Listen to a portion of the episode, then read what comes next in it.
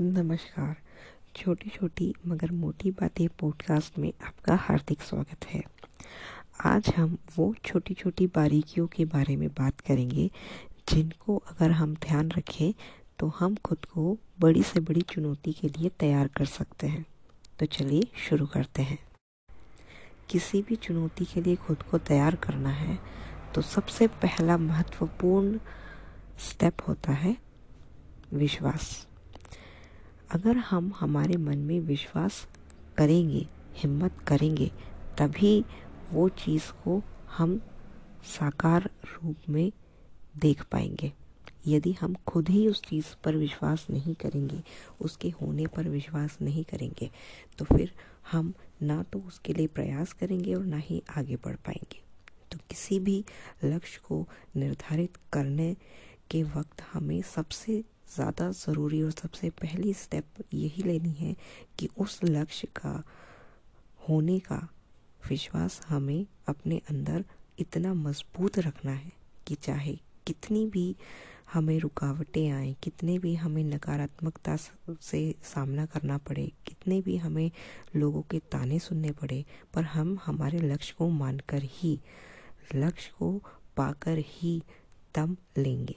अगर ये सोच लेकर हम हमारे मन में एक पक्का विश्वास बनाकर किसी भी लक्ष्य के लिए काम करना शुरू करेंगे तो निश्चित ही हमें सफलता प्राप्त होगी। हमारा दूसरा कदम होता है हमारी कोशिशें। हम जितना भी विश्वास हमारे अंदर जगा ले, केवल विश्वास करने से ही हमें सफलता हासिल नहीं होगी।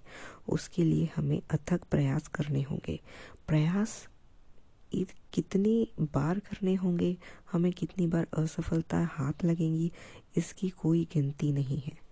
जो भी इंसान, जो भी व्यक्ति अपने लक्ष्य में सफल हुआ है, उसे कभी भी ये पहले से पता नहीं था कि उसे कितने प्रयास करने होंगे। वो कितनी बार गिरेगा और वो उसे कितनी बार वापस संभल के उठ की हिम्मत करके आगे बढ़ने का उसे प्रयास करना पड़ेगा। तो इसकी कोई निश्चित गिनती नहीं है कि आपको कितने प्रयास करने होंगे, पर यह तय है कि जब तक आपको सफलता नहीं मिलेगी, आपको प्रयास करते रहना होगा। जितने भी आपको तानो, ताने सुनना पड़े, जितने भी आपके रास्ते में रुकावटें आए, आपको हर मुसीबत का सामना डट कर करना होगा और साथ ही अपने प्रयासों को लगातार लगातार करते रहना होगा। रास्ते खुद बनाने होंगे और आगे बढ़ना होगा। तो नंबर दो, जो हमारा पॉइंट आता है, वो है प्रयास। नंबर वन है विश्वास, नंबर टू है प्रयास। तो तीसरा नंबर क्या हुआ? तीसरा नंबर हुआ जिद। जिद इस बात की कि हमने हमारा लक्ष्य चुना है, हम उसके लिए प्रयास कर रहे हैं तो जब तक हम उसे हासिल नहीं करेंगे, हम थकेंगे नहीं। जिद इस बात की कि हमें कोई कितना भी रोके, कोई कितना भी टोके, हमें रुकना नहीं है।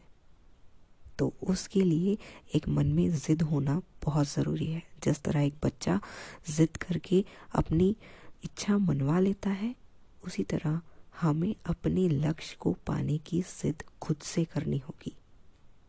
पूरी मेहनत, पूरी लगन से हमें उस लक्ष्य के लिए काम करना होगा, कार्यरत होना होगा। और चौथा और सबसे महत्वपूर्ण जो हमारा स्टेप होगी वो है सेल्फ एनालिसिस जिसे कहा जाता है आत्मविश्लेषण। जी हाँ हमारे विश्वास प्रयास और जिद। ये तीनों ही अगर सही दिशा में होंगे तो ही हमें इसका फल मिलेगा। तो ही हमारे प्रयास सार्थक होंगे। यदि हमारी दिशा ही गलत होगी, हम दिशाहीन होकर कोई काम के पीछे पड़ेंगे या जिद करेंगे तो हमें कुछ भी हासिल नहीं होगा। इसलिए हमें हर स्टेप में सेल्फ एनालिसिस यानी आत्म विश्लेषण करना होगा। जब हम खुद पर विश्वास करेंगे तब भी कि क्या मैंने सही रास्ता चुना है?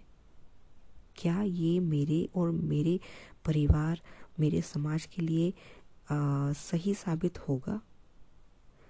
दूसरे स्टेप में जब हम प्रयास कर रहे हैं तो क्या हम प्रयास सही दिशा में कर रहे हैं? कहीं मैं गलत प्रयास तो नहीं कर रहा कहीं मैं गलत रास्ता तो नहीं चुन रहा हूँ। तीसरा जब हम सब जिद कर रहे होंगे तब भी हमें इस बात का सेल्फ एनालिसिस करना होगा कि क्या ये ज़िद एक ज़िद्दी बच्चे की ज़िद तो नहीं जो सिर्फ़ अपनी बात मनवाना चाहता है या फिर ये ज़िद वाकई में एक आ, अच्छे काम के लिए की गई ज़िद है? तो हर स्टेप में जब तक आप अपना सेल्फ एनालिसिस करके और आत्म मंथन करके आगे नहीं बढ़ेंगे, तब आपको सफलता प्राप्त होना मुश्किल होगा। आपको हमेशा अपने काम के, अपनी हर निर्णय के बारे में पूरी तरह से आत्ममंथन सेल्फ एनालिसिस कर कर ही आगे बढ़ना होगा। तो ये चार पॉइंट थे मेरी तरफ़ से किसी भी लक्ष्य को पाने के लिए। अगर आप सही